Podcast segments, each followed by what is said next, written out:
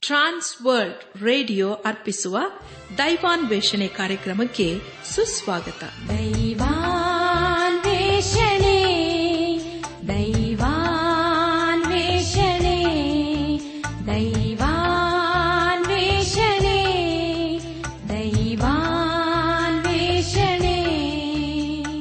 ಬನ್ನಿ ಪ್ರಿಯರೇ ದೇವರ ವಾಕ್ಯವನ್ನು ಧ್ಯಾನ ಮಾಡುವ ಮುನ್ನ ಕರ್ತನ ಸಮ್ಮುಖದಲ್ಲಿ ನಮ್ಮನ್ನು ತಗ್ಗಿಸಿಕೊಂಡು ನಮ್ಮ ಶಿರವನ್ನು ಭಾಗಿಸಿ ನಮ್ಮ ಕಣ್ಣುಗಳನ್ನು ಮುಚ್ಚಿಕೊಂಡು ದೀನತೆಯಿಂದ ಪ್ರಾರ್ಥನೆ ಮಾಡೋಣ.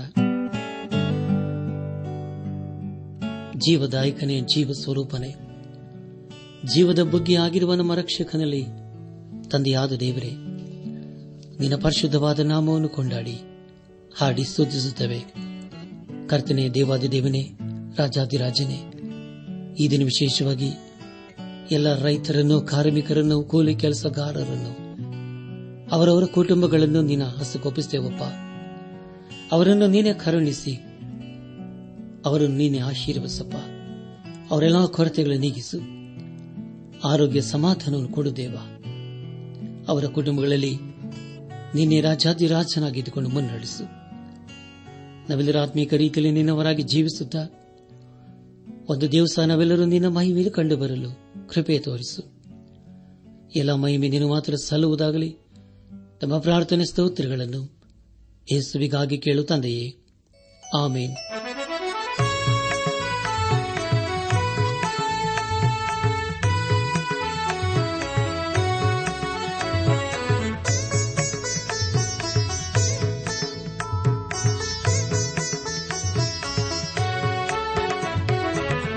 ಮಾನವರಿಗೆ ಒಂದೇ ಸುವಾರ್ತೆ ಪರಲೋಕ ತಂದ ಒಂದೇ ಸುವಾರ್ತೆ ಮಾನವರಿಗೆ ಒಂದೇ ಸುವಾರ್ತೆ ಪರಲೋಕ ತಂದ ಒಂದೇ ಸುವಾರ್ತೆ.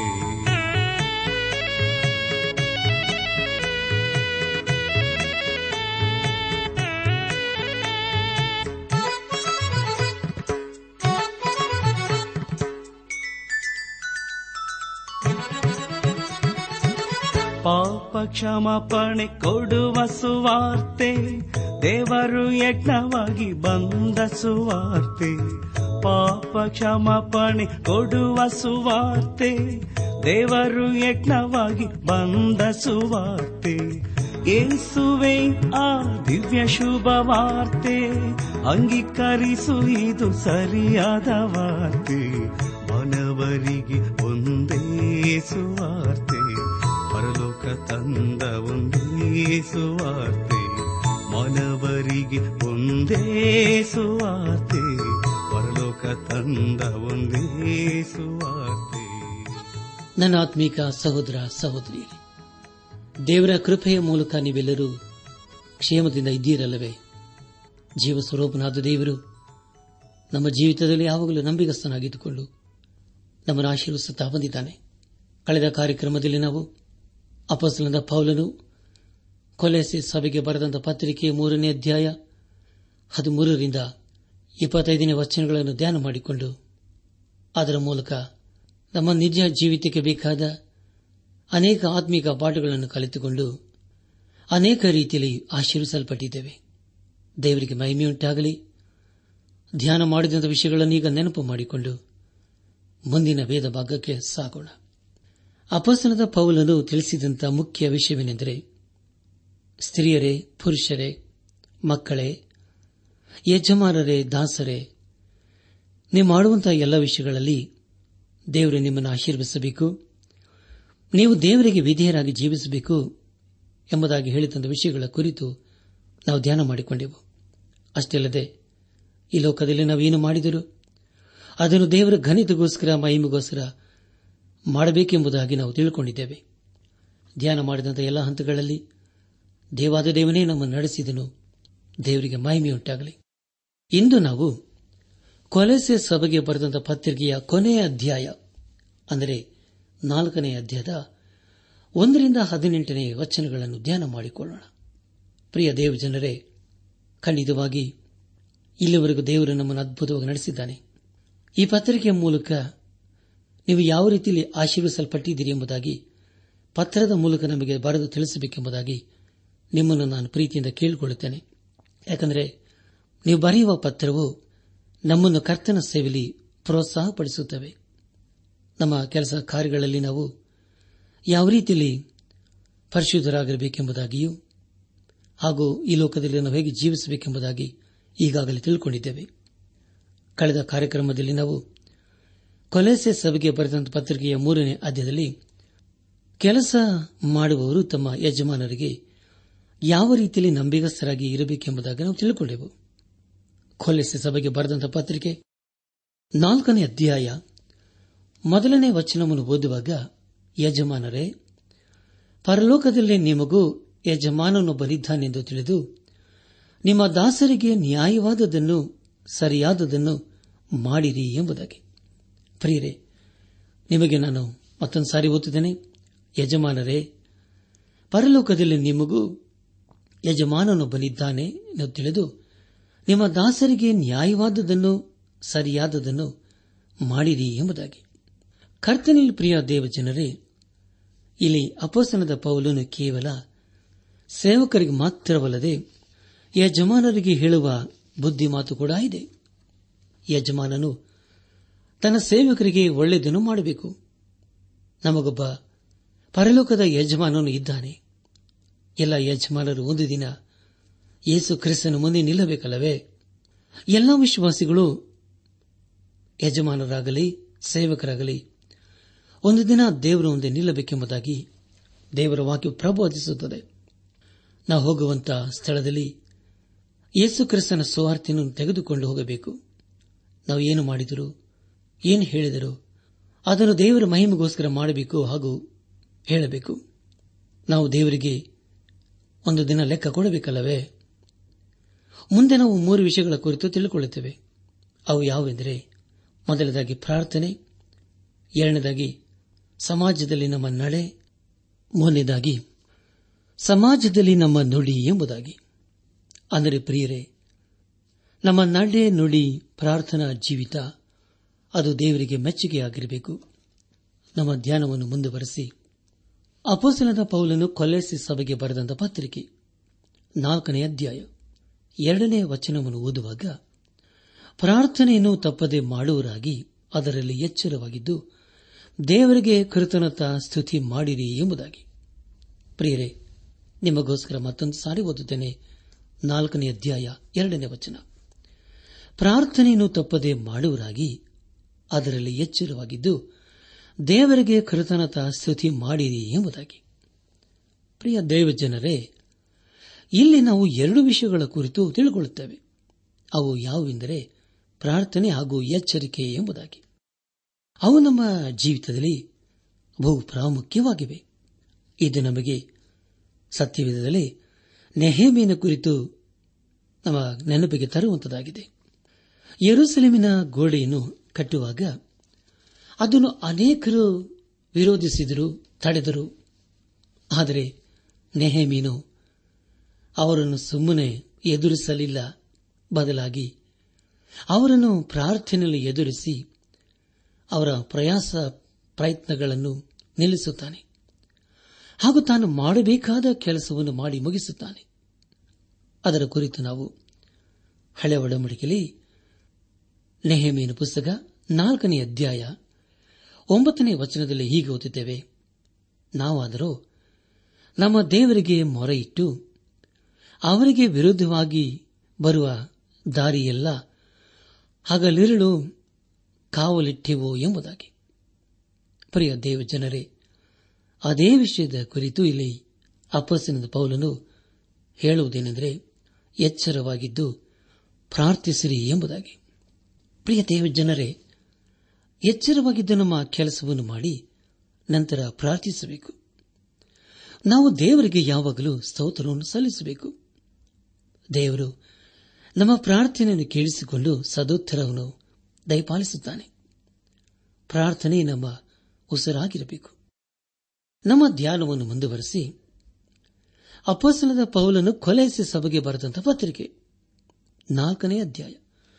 ಮೂರು ಹಾಗೂ ನಾಲ್ಕನೇ ವಚನಗಳನ್ನು ಓದುವಾಗ, ಇದಲ್ಲದೆ ನಮಗೋಸ್ಕರವೂ ಪ್ರಾರ್ಥನೆ ಮಾಡಿರಿ. ಕ್ರಿಸ್ತನ ವಿಷಯದಲ್ಲಿ ದೇವರು ತಿಳಿಪಡಿಸಿದ ಸತ್ಯಾರ್ಥವನ್ನು ಪ್ರಸಂಗಿಸುವುದಕ್ಕೆ ಆತನು ಅನುಕೂಲವಾದ ಸಂದರ್ಭವನ್ನು ನಮಗೆ ದಯಪಾಲಿಸಿ, ತಾನು ಅದನ್ನು ಹೇಳಬೇಕಾದ ರೀತಿಯಲ್ಲಿ ತಿಳಿಸುವಂತೆ ಅನುಗ್ರಹ ಮಾಡಬೇಕೆಂದು ಬೇಡಿಕೊಳ್ಳಿರಿ.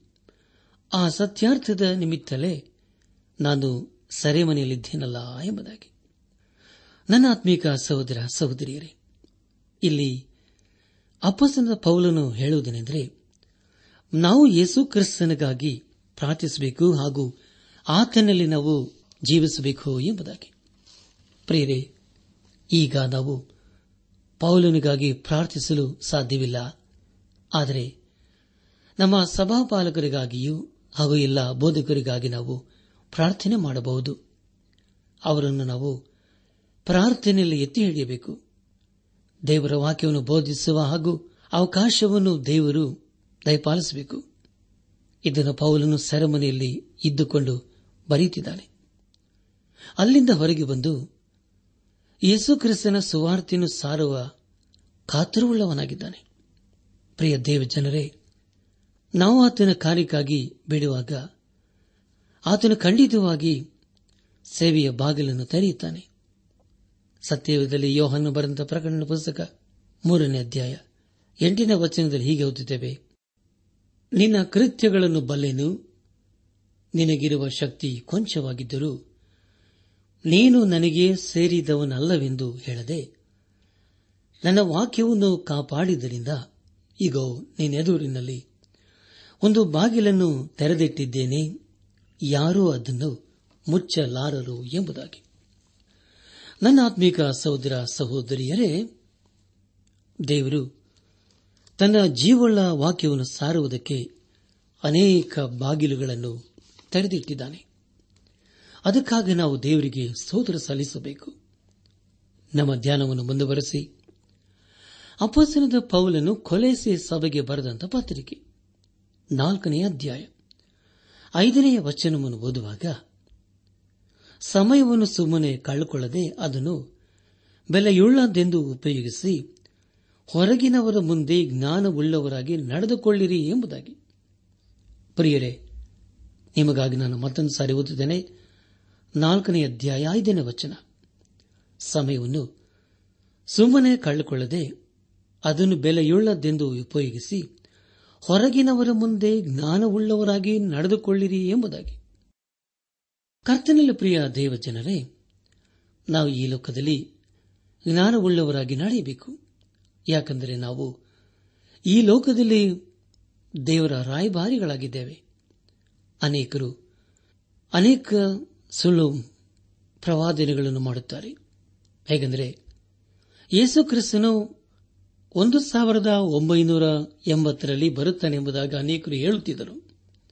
ಆದರೆ ಪ್ರಿಯರೇ, ಇಂಥ ಮಾಹಿತಿಯು ಅವರಿಗೆ ಎಲ್ಲಿ ಸಿಕ್ಕಿತೋ ನಮಗೆ ಗೊತ್ತಿಲ್ಲ.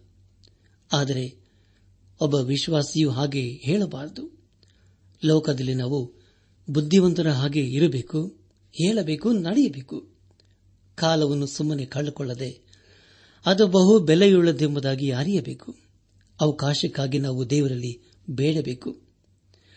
ದೇವರನ್ನು ನಾವು ಎಂದಿಗೂ ಬಲಾತ್ಕಾರ ಮಾಡಬಾರದು. ದೇವರಲ್ಲಿ ನಾವು, ದೇವರೇ, ನಿನ್ನ ಸೇವೆಗೆ ಬಾಗಿಲನ್ನು ತೆರೆ ಎಂಬುದಾಗಿ ಬೇಡಿಕೊಳ್ಳಬೇಕು. ಆಗ ಆತನು ಬಾಗಿಲನ್ನು ತೆರೆಯುತ್ತಾನೆ. ನಾಲ್ಕನೇ ಅಧ್ಯಾಯ, ಆರನೇ ವಚನವನ್ನು ಓದುವಾಗ, ನಿಮ್ಮ ಸಂಭಾಷಣೆ ಯಾವಾಗಲೂ ಇಂಪಾಗಿಯೂ, ರಸವತ್ತಾಗಿಯೂ ಇರಲಿ. ಹೀಗೆ ನೀವು ಯಾರ್ಯಾರಿಗೆ ಯಾವ ಯಾವ ರೀತಿಯಲ್ಲಿ ಉತ್ತರ ಹೇಳಬೇಕೋ ಅದನ್ನು ತಿಳಿಕೊಳ್ಳುವಿರಿ ಎಂಬುದಾಗಿ. ಪ್ರಿಯರೇ, ನಿಮಗೋಸ್ಕರ ಮತ್ತೊಂದು ಸಾರಿ ಓದುತ್ತೇನೆ. ನಾಲ್ಕನೇ ಅಧ್ಯಾಯ ಆರನೇ ವಚನ. ನಿಮ್ಮ ಸಂಭಾಷಣೆ ಯಾವಾಗಲೂ ಇಂಪಾಗಿಯೂ ರಸವತ್ತಾಗಿಯೂ ಇರಲಿ. ಹೀಗೆ ನೀವು ಯಾರ್ಯಾರಿಗೆ ಯಾವ ಯಾವ ರೀತಿಯಲ್ಲಿ ಉತ್ತರ ಹೇಳಬೇಕೋ ಅದನ್ನು ತಿಳಿದುಕೊಳ್ಳುವಿರಿ ಎಂಬುದಾಗಿ. ನನ್ನ ಆತ್ಮೀಕ ಸಹೋದರ ಸಹೋದರಿಯರೇ ವಿಶ್ವಾಸಿಗಳು ಎಂಬುದಾಗಿ ಹೇಳುವಾಗ ನಮ್ಮ ಮಾತು ಮಿತವಾಗಿಯೂ ಹಿತವಾಗಿಯೂ ಕಂಡುಬರಬೇಕು. ಕೇಳಿಸಿಕೊಳ್ಳುವವರಿಗೆ ಅದು ಇಂಪಾಗಿ ಕೇಳಿಸಬೇಕು. ಮುಂದೆ ಪಾವಲನು ತನಗೆ ತಿಳಿದಿರುವ ಹಾಗೂ ತನ್ನ ಸೇವೆಯಲ್ಲಿ ಸಹಾಯ ಮಾಡಿದ ಕೆಲವು ವ್ಯಕ್ತಿಗಳ ಕುರಿತು ಬರೆಯುತ್ತಾನೆ. ಅವರು ಪೌಲನ ಸೇವೆಯಲ್ಲಿ ಅವನ ಸಂಗಡ ಎಲ್ಲಾ ಪರಿಸ್ಥಿತಿಯಲ್ಲಿ ಇದ್ದವರು. ರೋಮಾಯದ ಹಾದಿ ಹಾದಿಯಲ್ಲಿ ಸೇವೆಯ ನಿಮಿತ್ತ ಸಾಗುವಾಗ ಪೌಲನ ಸಂಗಡ ಇದ್ದವರು. ನಾಲ್ಕನೇ ಅಧ್ಯಾಯ, ಏಳು ಹಾಗೂ ಎಂಟನೇ ವಚನಗಳನ್ನು ಓದುವಾಗ, ಪ್ರಿಯ ಸಹೋದರನು, ನಂಬಿಗಸ್ತನಾದ ಸೇವಕನು, ಕರ್ತನಲ್ಲಿ ಜೊತೆಯ ದಾಸನೂ ಆಗಿರುವ ತೂಕಿಕನು, ನನ್ನ ಸಂಗತಿಗಳನ್ನೆಲ್ಲ ನಮಗೆ ತಿಳಿಸುವನು. ನೀವು ನನ್ನ ಸಮಾಚಾರವನ್ನು ತಿಳಿದುಕೊಳ್ಳುವ ಹಾಗೆಯೂ ಅವನು ನಿಮ್ಮ ಹೃದಯಗಳನ್ನು ಸಂತೈಸುವ ಹಾಗೆಯೂ ಅವನನ್ನು ನಂಬಿಕಸ್ಥನಾದ ಪ್ರಿಯ ಸಹೋದರನಾಗಿರುವ ನಿಮ್ಮ ಊರಿನ ಒನೇಸೀಮನ ಜೊತೆಯಲ್ಲಿ ಕಳಿಸಿದ್ದೇನೆ. ಅವರು ಇಲ್ಲಿ ನಡೆಯುವ ಸಂಗತಿಗಳನ್ನೆಲ್ಲ ನಿಮಗೆ ತಿಳಿಸುವರು ಎಂಬುದಾಗಿ. ನನ್ನಾತ್ಮೀಕ ಸಹೋದರ ಸಹೋದರಿಯರೇ, ತುಕಿಕನು ಎಫ್ಎಸ್ ಸಭೆಗೆ ಒಬ್ಬ ಸಭಾ ಪಾಲಕನಂತೆ ಇದ್ದನು. ಅದರ ಕುರಿತು ನಾವು ಎಫ್ಎಸ್ ಸಭೆಗೆ ಬರೆದಂತಹ ಪತ್ರಿಕೆ ಆರನೇ ಅಧ್ಯಾಯ ಇಪ್ಪತ್ತೊಂದನೇ ವಚನ ಹಾಗೂ ಅಪೋಸ್ತಲರ ಕೃತ್ಯಗಳ ಪುಸ್ತಕ ಇಪ್ಪತ್ತನೇ ಅಧ್ಯಾಯ ನಾಲ್ಕನೇ ವಚನ ಹಾಗೂ ತಿಮೋತಿನಿಗೆ ಬರೆದಂತಹ ಎರಡನೇ ಪತ್ರಿಕೆ ನಾಲ್ಕನೇ ಅಧ್ಯಾಯ ಹನ್ನೆರಡನೇ ವಚನದಲ್ಲಿ ನಾವು ಓದುತ್ತೇವೆ. ದಯಮಾಡಿ ಸಮಯ ಮಾಡಿಕೊಂಡು ಈ ವಚನಗಳನ್ನು ಓದಿಕೊಳ್ಳಬೇಕೆಂಬುದಾಗಿ ನಿಮ್ಮನ್ನು ನಾನು ಪ್ರೀತಿಯಿಂದ ಕೇಳಿಕೊಳ್ಳುತ್ತೇನೆ. ಅವರು ಯೇಸು ಕ್ರಿಸ್ತನಲ್ಲಿ ಒಳ್ಳೆಯ ಸಹೋದರರಾಗಿದ್ದರು. ನಮ್ಮ ಧ್ಯಾನವನ್ನು ಮುಂದುವರೆಸಿ ಕೊಲೆಸೆ ಸಭೆಗೆ ಬರೆದಂತಹ ಪತ್ರಿಕೆ ನಾಲ್ಕನೇ ಅಧ್ಯಾಯ ಒಂಬತ್ತನೇ ವಚನವನ್ನು ಓದುವಾಗ, ಪ್ರಿಯ ಸಹೋದರನಾಗಿರುವ ನಿಮ್ಮ ಊರಿನ ಒನೇಸಿಮನ ಜೊತೆಯಲ್ಲಿ ಕಳಿಸಿದ್ದೇನೆ. ಅವರು ಇಲ್ಲಿ ನಡೆಯುವ ಸಂಗತಿಗಳನ್ನೆಲ್ಲ ನಿಮಗೆ ತಿಳಿಸುವರು ಎಂಬುದಾಗಿ. ನನ್ನ ಆತ್ಮೀಕ ಸಹೋದರ ಸಹೋದರಿಯರೇ ಒನೆ ಸಿಮನು ಒಬ್ಬ ಗುಲಾಮನಾಗಿದ್ದನು. ಅವನು ತನ್ನ ಯಜಮಾನನನ್ನು ಬಿಟ್ಟು ಓಡಿ ಹೋಗಿದ್ದನು. ಆದರೆ ಪೌಲನ ಸೇವೆಯ ಮೂಲಕ ಅವನು ಯೇಸು ಕ್ರಿಸ್ತನ ಕಡೆಗೆ ಬಂದನು. ಅಪ್ಪಸನದ ಪೌಲನು ಫಿಲೋಮನನಿಗೆ ಬರೆಯುವಾಗ, ಒನೇ ಸೀಮನನ್ನು ಹಿಂತಿರುಗಿ ಕಳಿಸಿದನೆಂಬುದಾಗಿ ಬರೆಯುತ್ತಾನೆ. ಪೌಲನು, ಒನೇ ಸೀಮನನ್ನು ತನ್ನ ಆತ್ಮೀಯ ಸಹೋದರನೆಂಬುದಾಗಿ ಬರೆಯುತ್ತಾನೆ. ಅವರಿಬ್ಬರಲ್ಲಿ ಆತ್ಮಿಕ ಸಂಬಂಧ ಏರ್ಪಟ್ಟಿತ್ತು ಯಜಮಾನನು ಹಾಗೂ ಗುಲಾಮನ ಮಧ್ಯದಲ್ಲಿ ಸಹೋದರ ಸಂಬಂಧ ಏರ್ಪಟ್ಟಿತು ಅವರು ಈಗ ಯೇಸು ಕ್ರಿಸ್ತನಲ್ಲಿ ಒಂದಾಗಿದ್ದಾರೆ. ನಮ್ಮ ಧ್ಯಾನವನ್ನು ಮುಂದುವರೆಸಿ ಅಪ್ಪಸನದ ಪೌಲನು ಕೊಲೆಸ್ಯ ಸಭೆಗೆ ಬರೆದಂತ ಪತ್ರಿಕೆ ನಾಲ್ಕನೇ ಅಧ್ಯಾಯ ಹತ್ತನೇ ವಚನವನ್ನು ಓದುವಾಗ, ನನ್ನ ಜೊತೆ ಸರಿಯವನಾದ ಅರಿಸ್ತಾರ್ಕನು ಬಾರ್ಲಮನಿಗೆ ದಾಯಾದನಾಗಿರುವ ಮಾರ್ಕನು ನಿಮಗೆ ವಂದನೆ ಹೇಳುತ್ತಾರೆ. ಮಾರ್ಕನನ್ನು ಕುರಿತು ಅಪ್ಪಣೆಗಳನ್ನು ಹೊಂದಿದ್ದೀರಲ್ಲ? ಅವನು ನಿಮ್ಮ ಬಳಿಗೆ ಬಂದರೆ ಅವನನ್ನು ಸೇರಿಸಿಕೊಳ್ಳಿರಿ ಎಂಬುದಾಗಿ. ಕರ್ತನಿಲು ಪ್ರಿಯ ದೇವಜನರೇ, ಅರಿಸ್ತಾರ್ಕನು ಪೌಲನಿಗೆ ಸರಮನೆಯಲ್ಲಿ ಸ್ನೇಹಿತನಾಗಿದ್ದನು. ಮಾರ್ಕನು ಎಂಬುದಾಗಿ ಹೇಳುವಾಗ ಅವನು, ಬಾರ್ನಬನ ಸಹೋದರಿಯ ಮಗನೂ ಹಾಗೂ ಮಾರ್ಕನು ಬರೆದ ಸುವಾರ್ತಿನು ಬರೆದವನು ಆಗಿದ್ದಾನೆ. ಮಾರ್ಕನು ಸುವಾರ್ಥ ಪ್ರಯಾಣದಲ್ಲಿ ಪೌಲ ಹಾಗೂ ಬಾರ್ನಬರನ್ನು ಬಿಟ್ಟು ಹೋದನು. ಆದ್ದರಿಂದ ಪೌಲನು ಮಾರ್ಕನನ್ನು ತನ್ನ ಎರಡನೇ ಸುವಾರ್ಥ ಪ್ರಯಾಣದಲ್ಲಿ ಮಾರ್ಕನನ್ನು ಕರೆದುಕೊಂಡು ಹೋಗಲಿಲ್ಲ. ಆದರೆ ಈಗ ಒಂದು ವಿಷಯದಲ್ಲಿ ಪೌಲನು ತಪ್ಪನ್ನು ಮಾಡುತ್ತಿದ್ದಾನೆ. ಆದರೆ ಮಾರ್ಕನ ಕುರಿತು ಮುಂದೆ ಅರ್ಥ ಮಾಡಿಕೊಂಡು ಪಶ್ಚಾತ್ತಾಪ ಪಡುತ್ತಾನೆ ಪೌಲನು ಕೊಲಸಿಯವರಿಗೆ ಬರೆಯುವಾಗ, ನಾನು ಮಾರ್ಕನನ್ನು ಬಿಟ್ಟ ಹಾಗೆ ನೀವು ಬಿಟ್ಟು ಬಿಡಬೇಡಿರಿ ಎಂಬುದಾಗಿ ಕೇಳಿಕೊಳ್ಳುತ್ತಿದ್ದಾನೆ. ತಿಮೋತಿನಿಗೆ ಬರೆದ ಎರಡನೇ ಪತ್ರಿಕೆ ನಾಲ್ಕನೇ ಅಧ್ಯಾಯ ಹನ್ನೊಂದನೇ ವಚನದಲ್ಲಿ ಹೀಗೆ ಓದುತ್ತೇವೆ.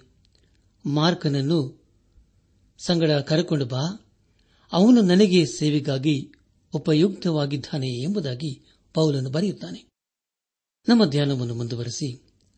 ಕೊಲೆಯಸೆ ಸಭೆಗೆ ಬರೆದಂತ ಪತ್ರಿಕೆ ನಾಲ್ಕನೇ ಅಧ್ಯಾಯ ಹನ್ನೊಂದನೇ ವಚನವನ್ನು ಓದುವಾಗ ಯುವಸ್ಥ ನೆನೆಸಿಕೊಳ್ಳುವ ಯೇಸು ಸಹ ನಿಮಗೆ ಒಂದನೆ ಹೇಳುತ್ತಾನೆ, ಸುನ್ನತಿಯವರೊಳಗೆ ಇವರು ಮಾತ್ರವೇ, ದೇವರ ರಾಜ್ಯಾಭಿವೃದ್ಧಿಗಾಗಿ ನನ್ನ ಜೊತೆ ಕೆಲಸದವರಾಗಿದ್ದಾರೆ, ಇವರಿಂದ ನನಗೆ ಉಪಶಮನ ಉಂಟಾಯಿತು ಎಂಬುದಾಗಿ. ನನ್ನ ಆತ್ಮಿಕ ಸಹೋದರ ಸಹೋದರಿಯರೇ, ಯೂಸ್ತ ನೆನೆಸಿಕೊಳ್ಳುವ ಯೇಸು ಅಂದರೆ ಇಬ್ರಿಯ ಭಾಷೆಯಲ್ಲಿ ಯಹುಶವ ಎಂದು ಅರ್ಥ. ಸುನ್ನತಿ ಮಾಡಿಸಿಕೊಂಡಿದ್ದಾರೆ ಎಂದು ಹೇಳುವಾಗ ಅವರು ಒಬ್ಬ ಯಹೋದ್ಯನೂ ಆಗಿದ್ದಾನೆ. ಆದರೆ ಪ್ರಿಯರೇ, ಕೊಲೆಸೆ ಸಭೆಯಲ್ಲಿ ಕೆಲವು ಯಹೋದ್ಯರು ಇದ್ದಾರೆ ಎಂಬುದಾಗಿ ಇದರಿಂದ ತಿಳಿದು ಬರುತ್ತದೆ. ಆದರೆ ಅವರು ಹೆಚ್ಚಾಗಿ ಇರಲಿಲ್ಲ. ಕೊಲೆಸೆ ಸಭೆಯಲ್ಲಿ ಹೆಚ್ಚಾಗಿ ಇದ್ದವರು ಇಸ್ರಾಯೇತರೇ ಎಂಬುದಾಗಿ ತಿಳಿದು ಬರುತ್ತದೆ. ಅಲ್ಲಿನ ಸಹೋದರರು ಪೌಲನಿಗೆ ಅನೇಕ ರೀತಿಯಲ್ಲಿ ಸಹಾಯಕರಾಗಿದ್ದರು. ಅವರಲ್ಲಿ ಅನೇಕ ಸ್ವಾರ್ಥ ಸೇವಕರೂ ಇದ್ದರು. ನಾಲ್ಕನೇ ಅಧ್ಯಾಯ. ಹನ್ನೆರಡನೇ ವಚನದಲ್ಲಿ ಹೀಗೆ ಓದುತ್ತೇವೆ. ಕ್ರಿಸ್ತ ಯೇಸುವಿನ ದಾಸನಾಗಿರುವ ನಿಮ್ಮ ಊರಿನ ಎಫಪ್ರನು ನಿಮಗೆ ವಂದನೆ ಹೇಳುತ್ತಾನೆ. ಇವನು ಪ್ರಾರ್ಥನೆ ಮಾಡುವಾಗಿಲ್ಲ ನಿಮಗೋಸ್ಕರ ಹೋರಾಡಿ ನೀವು ಪ್ರವೀಣರಾಗಿಯೂ ಎಲ್ಲ ವಿಷಯಗಳಲ್ಲಿ ದೇವರ ಚಿತ್ತವನ್ನು ಕುರಿತು ಪೂರ್ಣ ನಿಶ್ಚಯವುಳ್ಳವರಾಗಿಯೂ ನಿಂತಿರಬೇಕೆಂದು ವಿಜ್ಞಾಪನೆ ಮಾಡುತ್ತಾನೆ ಎಂಬುದಾಗಿ. ನನ್ನ ಆತ್ಮಿಕ ಸಹೋದರ ಸಹೋದರಿಯರೇ, ದಯಮಾಡಿ ಗಮನಿಸಿ ಎಫ್ಎಫ್ರನು ಕೊಲೆಸೆ ಸಭೆಗೆ ಸಭಾ ಪಾಲಕನೂ ಆಗಿದ್ದನು. ಆದರೆ ಈಗ ಅವನು ಪವಲನೊಟ್ಟಿಗೆ ಸೆರೆಮನೆಯಲ್ಲಿ ಇದ್ದಾನೆ. ಅವನು ಒಂದು ವಿಶೇಷವಾದಂಥ ಸೇವೆಯನ್ನು ಮಾಡುತ್ತಿದ್ದನು. ಆ ಸೇವೆನೆಂದರೆ ಪ್ರಾರ್ಥನೆ ಮಾಡುವಂತಹ ಸೇವೆಯಾಗಿತ್ತು. ಅದು ಒಂದು ವಿಶೇಷವಾದಂಥ ಸೇವೆಯಾಗಿತ್ತಲ್ಲವೇ ಪ್ರಿಯರೇ? ನಮ್ಮ ಧ್ಯಾನವನ್ನು ಮುಂದುವರೆಸಿ. ಕೊಲೆಸೆ ಸಭೆಗೆ ಬರೆದಂತ ಪತ್ರಿಕೆ ನಾಲ್ಕನೇ ಅಧ್ಯಾಯ.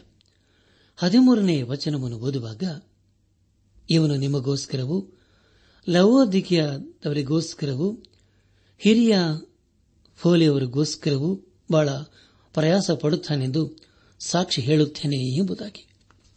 ಅನಾತ್ಮಿಕ ಸಹೋದರ ಸಹೋದರಿಯರೇ, ಈ ಮೂರು ಪಟ್ಟಣಗಳು ಒಂದಕ್ಕೊಂದು ಹತ್ತಿರವಿತ್ತು. ಈ ಎಲ್ಲ ಸ್ಥಳಗಳಲ್ಲಿ ವಿಶ್ವಾಸಿಗಳ ಸಭೆ ಇತ್ತು.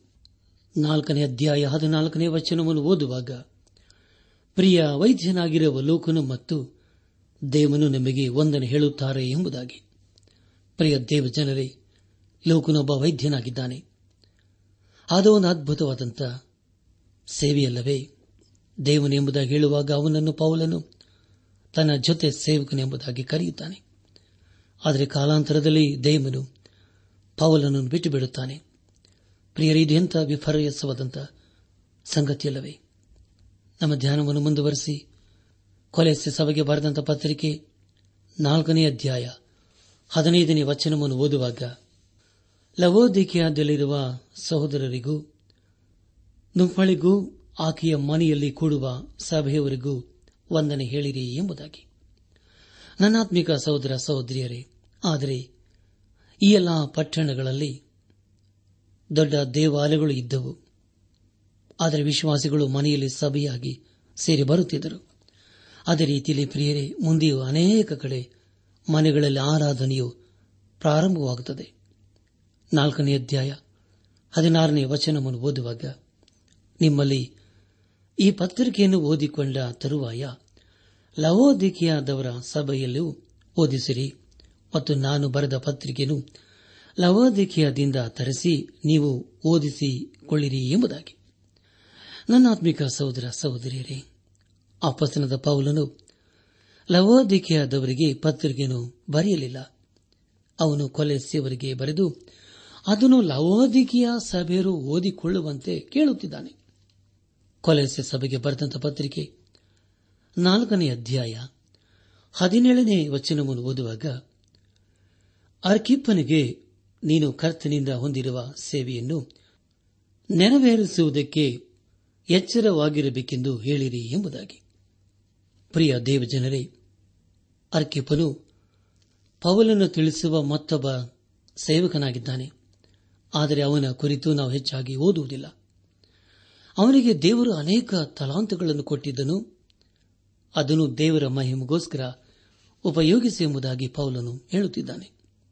ಕೊನೆಯದಾಗಿ ಅಪೋಸಲದ ಪೌಲನು ಕೊಲೆಸೆ ಸಭೆಗೆ ಬರೆದಂತ ಪತ್ರಿಕೆ ನಾಲ್ಕನೇ ಅಧ್ಯಾಯ ಹದಿನೆಂಟನೇ ವಚನವನ್ನು ಓದುವಾಗ, ಇದು ಪೌಲನೆಂಬ ನಾನು ಸ್ವಂತ ಕೈಯಿಂದ ಬರೆದ ವಂದನೆ ನಾನು ಸರೆಯಲಿದ್ದೇನೆಂಬುದನ್ನು ಜ್ಞಾಪಕ ಮಾಡಿಕೊಳ್ಳಿರಿ, ಕೃಪೆಯು ನಿಮ್ಮೊಂದಿಗಿರಲಿ ಎಂಬುದಾಗಿ. ನನ್ನ ಆತ್ಮಿಕ ಸಹೋದರ ಸಹೋದರಿಯರೇ, ದಯಮಾಡಿ ಗಮನಿಸಿ, ಪೌಲನು ತನ್ನ ಈ ಪತ್ರಿಕೆಯನ್ನು ದೇವರಿಗಾಗಿ ಪ್ರತಿಷ್ಠೆಪಡಿಸುತ್ತಿದ್ದಾನೆ. ಇಲ್ಲವನು ತನ್ನ ಸ್ವಂತ ಕೈಯಿಂದ ಬರೆದಂತ ಪತ್ರಿಕೆ ಎಂಬುದಾಗಿ ಅಲ್ಲಿ ತಿಳಿದುಕೊಳ್ಳುತ್ತೇವೆ ಎರಡನೇ ಸಾರಿ ಅವನು ಬರೆಯುವುದೇನೆಂದರೆ, ನಾನು ಸೆರೆಮನೆಯಲ್ಲಿ ಇದ್ದೇನೆ ಎಂಬುದಾಗಿ. ಅವನು ಕೊಲಸಿಯವರಿಗೆ ಈ ಪತ್ರಿಕೆಯನ್ನು ಬರೆಯುತ್ತಾನೆ, ಆದರೆ ಅವನು ಒಂದು ಸಾರಿಯೂ ಅವರನ್ನು ಸಂಧಿಸಲಿಲ್ಲ. ಅವರೆಲ್ಲ ಅನೇಕರು ಯೇಸು ಕ್ರಿಸ್ತನನ್ನು ಅಂಗೀಕರಿಸಿಕೊಂಡು ಆತನ ಮಾರ್ಗದಲ್ಲಿ ಜೀವಿಸುತ್ತಾ ಇದ್ದರು ಎಂಬುದಾಗಿ ತಿಳಿದು ಸಂತೋಷಪಟ್ಟನು. ಈ ಸಂದೇಶವನ್ನು ಆಲಿಸುತ್ತಿರುವ ನನ್ನ ಆತ್ಮಿಕ ಸಹೋದರ ಸಹೋದರಿಯರೇ, ಆಲಿಸಿದ ವಾಕ್ಯದ ಬೆಳಕಿನಲ್ಲಿ ನಮ್ಮ ಜೀವಿತವನ್ನು ಪರೀಕ್ಷಿಸಿಕೊಂಡು, ಇಂದೇ ನಮ್ಮ ಜೀವಿತವನ್ನು ಯೇಸು ಕ್ರಿಸ್ತನಿಗೆ ಸಮರ್ಪಿಸಿಕೊಂಡು ಆತನ ಮಾರ್ಗದಲ್ಲಿ ಜೀವಿಸುತ್ತಾ ಆತನ ಆಶೀರ್ವಾದಕ್ಕೆ ಪಾತ್ರರಾಗೋಣ. ಹಾಗಾಗುವಂತೆ ತಂದೆಯಾದ ದೇವರು, ಯೇಸು ಕ್ರಿಸ್ತನ ಮೂಲಕ ನಮ್ಮೆಲ್ಲರನ್ನು ಆಶೀರ್ವದಿಸಿ ನಡೆಸಲಿ.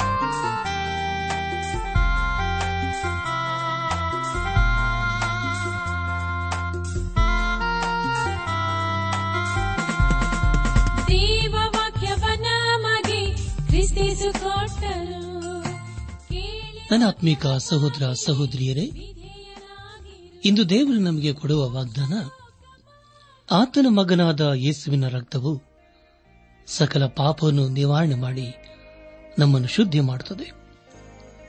ಯೋಹಾನನ್ ಬರೆದ ಮೊದಲನೇ ಪತ್ರಿಕೆ, ಮೊದಲನೇ ಅಧ್ಯಾಯ, ಏಳನೇ ವಚನ.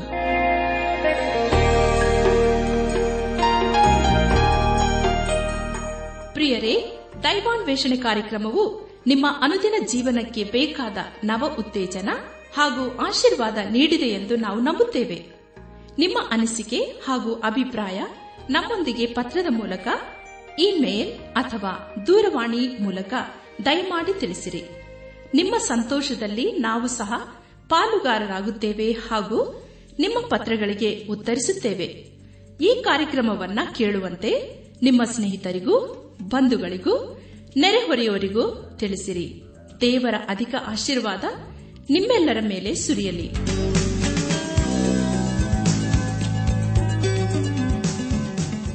ನಮ್ಮ ವಿಳಾಸ ದೈವಾನ್ ವೇಷಣೆ ಟ್ರಾನ್ಸ್ ವರ್ಲ್ಡ್ ರೇಡಿಯೋ, ಇಂಡಿಯಾ, ಟಪಾಲು ಪೆಟ್ಟಿಗೆ ನಾಲ್ಕು ಮೂರು ಎರಡು ಸೊನ್ನೆ, ಬೆಂಗಳೂರು ನಲವತ್ಮೂರು.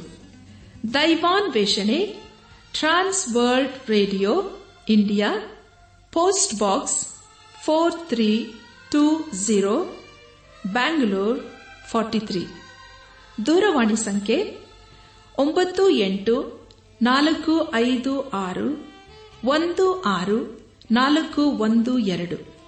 ನಮ್ಮ ಇಮೇಲ್ ವಿಳಾಸ Kannada TTB at radio eight eight two dot com ನಮಸ್ಕಾರ ಪ್ರಿಯರೇ.